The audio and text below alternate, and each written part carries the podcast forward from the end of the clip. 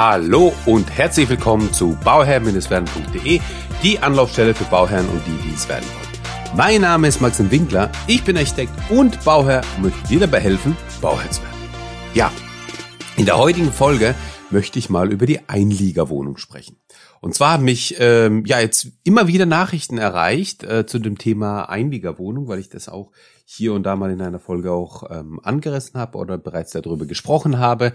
Und ähm, da erreichte mich konkret die Frage jetzt, wie groß sollte diese Einliegerwohnung sein? Und da habe ich gedacht, das ist doch mal vielleicht ein Thema, was den einen oder anderen interessiert. Wie groß die Einliegerwohnung sein sollte, wo die Einliegerwohnung sein könnte und wie man mit der Einliegerwohnung umgeht. So, lass uns dann genau da rein starten. Also, die Größe der Einliegerwohnung hängt natürlich ganz klar davon ab, was du dir vorstellst, wen du bei dir im Haus haben möchtest. Ja, sprich, die Einliegerwohnung sollte auf deine Zielgruppe ausgerichtet sein. Wenn deine Zielgruppe ist, dass du eine Einzelperson haben möchtest, ja, dann ist es ein Einzimmer-Apartment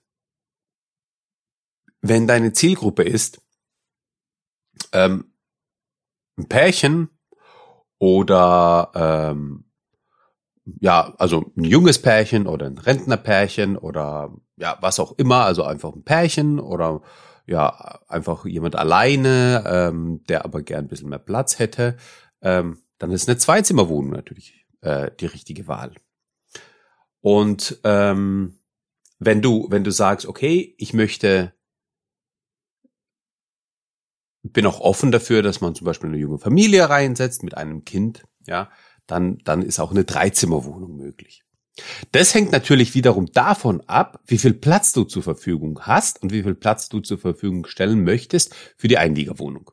Und gleichzeitig natürlich, da die, da die Quadratmeterpreise ausschlaggebend sind für die Miethöhe, gleichzeitig ähm, erhältst du natürlich eine höhere Miete, je, je, mehr, je mehr Zimmer du anbietest. Ne? Also das ist mal der Grundsatz, ja. Je, je, je höher äh, die Quadratmeterzahl, je mehr Zimmer du hast, desto höher ist auch deine Miete. Desto weniger Fläche hast du aber bei dir. Und so ähm, eignet sich eigentlich, und da kommen wir schon eigentlich zu dem, zu dem Schwenker nach, ähm, wo die Einliegerwohnung denn sein kann. Äh, so eignet sich eigentlich ganz gut der Keller für die Einliegerwohnung.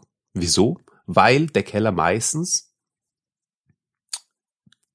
drei zwei oder drei Räume hat, die tatsächlich genutzt, benutzt werden und alle anderen Räume zugemüllt werden.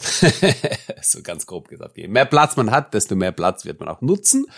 Und ähm, der Keller bietet sich insofern an, dass man einfach sagen kann, okay, da habe ich den Mieter drin, das stört mich nicht. Und ähm, ich finde es eigentlich ganz charmant, eine ein Einzimmer-Apartment oder eigentlich ist es noch charmanter, ein Zweizimmer-Apartment zu haben, dass man sagen kann, okay, ich habe einen Schlafbereich, der ist separat, ja, und ich habe dann einen Wohn-Ess-Bereich, ein, äh, ein Badezimmer und ähm, ja, ein Flur und das war's dann auch. Ne? Also vielleicht noch ein Abstellraum oder sowas.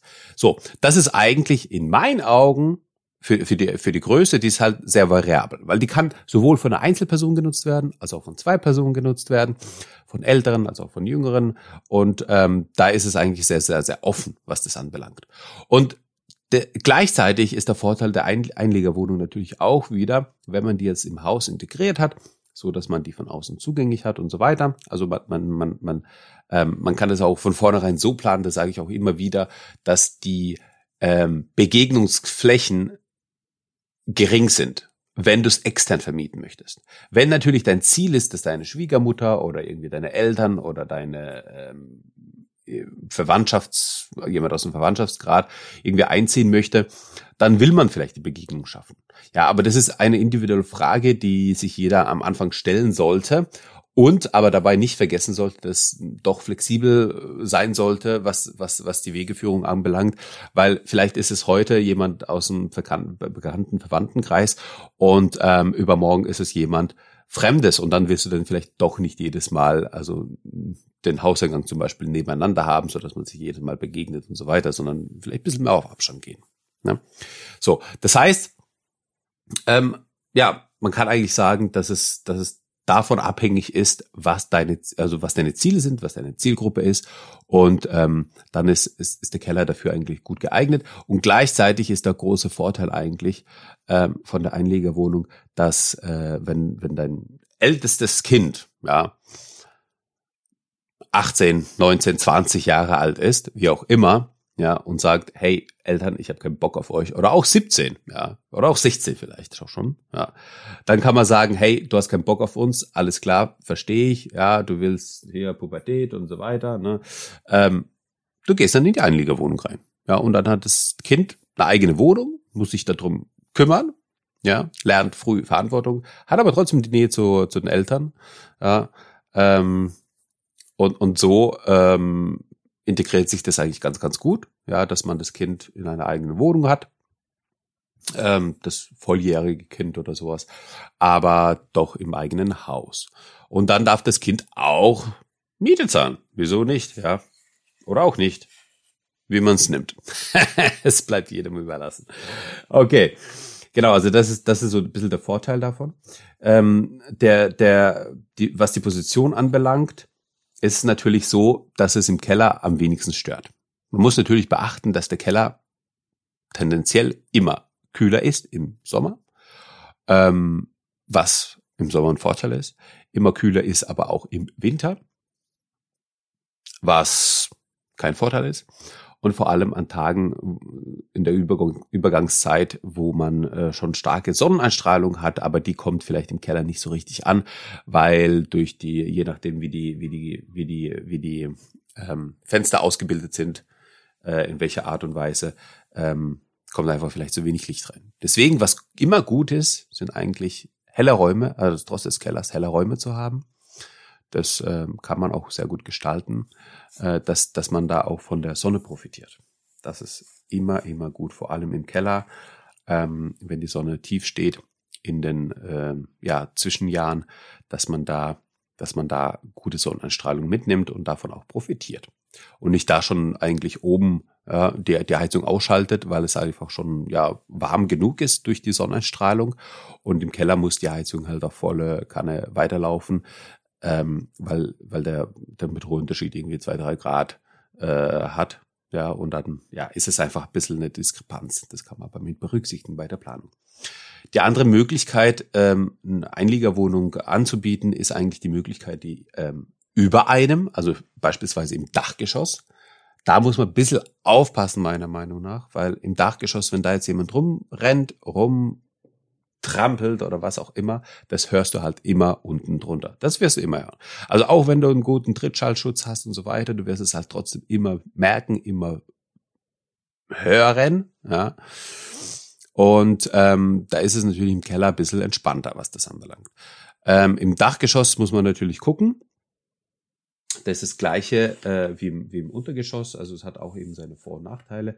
Du musst, also insofern ist es ein bisschen aufwendiger, weil du die Erschließung nach oben führen musst. Also fürs Dachgeschoss, ja. Bedeutet ganz einfach, dass du jetzt einen ein, ein Zugang hast, wo vielleicht auch beide reingehen und dann geht eine Treppe, also so wie so ein klassisches Treppenhaus, was eben nach oben führt, zu der Einliegerwohnung. Und dein deine Wohnungs- und dann kommt wo oben die Wohnungseingangstür für die Einliegerwohnung und deine Wohnungseingangstür ist eigentlich nach dem Treppenhaus erst da. Ja. Es gibt es viele, die das eigentlich nicht möchten. Ja, weil die dann sagen, okay, ähm, das, das fühlt sich dann an wie so ein Mehrfamilienhaus. Ich will aber das Einfamilienhaus-Feeling haben. Ne? Und dann gibt es auch die Möglichkeit, dass man eine externe Erschließung hat, also eine Treppe, die dann aus, ausgelagert ist, eben nach, an der Außenwand hochführt.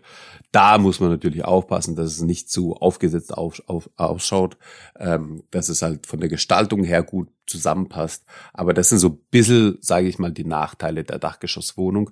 Natürlich muss das Dach entsprechend gedämmt sein, dass es auch eben im, im, im Sommer und im Winter gut auszuhalten ist im Dachgeschoss. Das ist gar keine Frage, das setze ich einfach voraus, dass es so ist.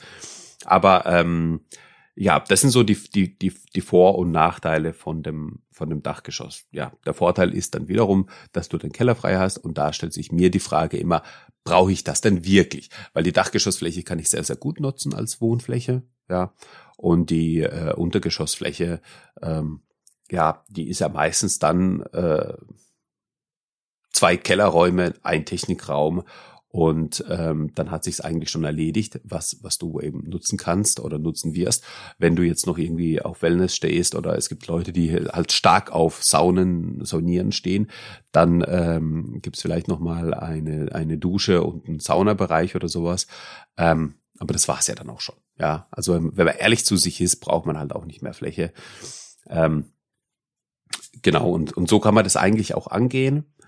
Deswegen, also von meinem, von, von meinem Empfinden her ist der Keller eigentlich sehr gut geeignet für eine Einliegerwohnung. Eine Zweizimmerwohnung würde ich da auch ähm, eben empfehlen, weil man da einfach flexibler ist.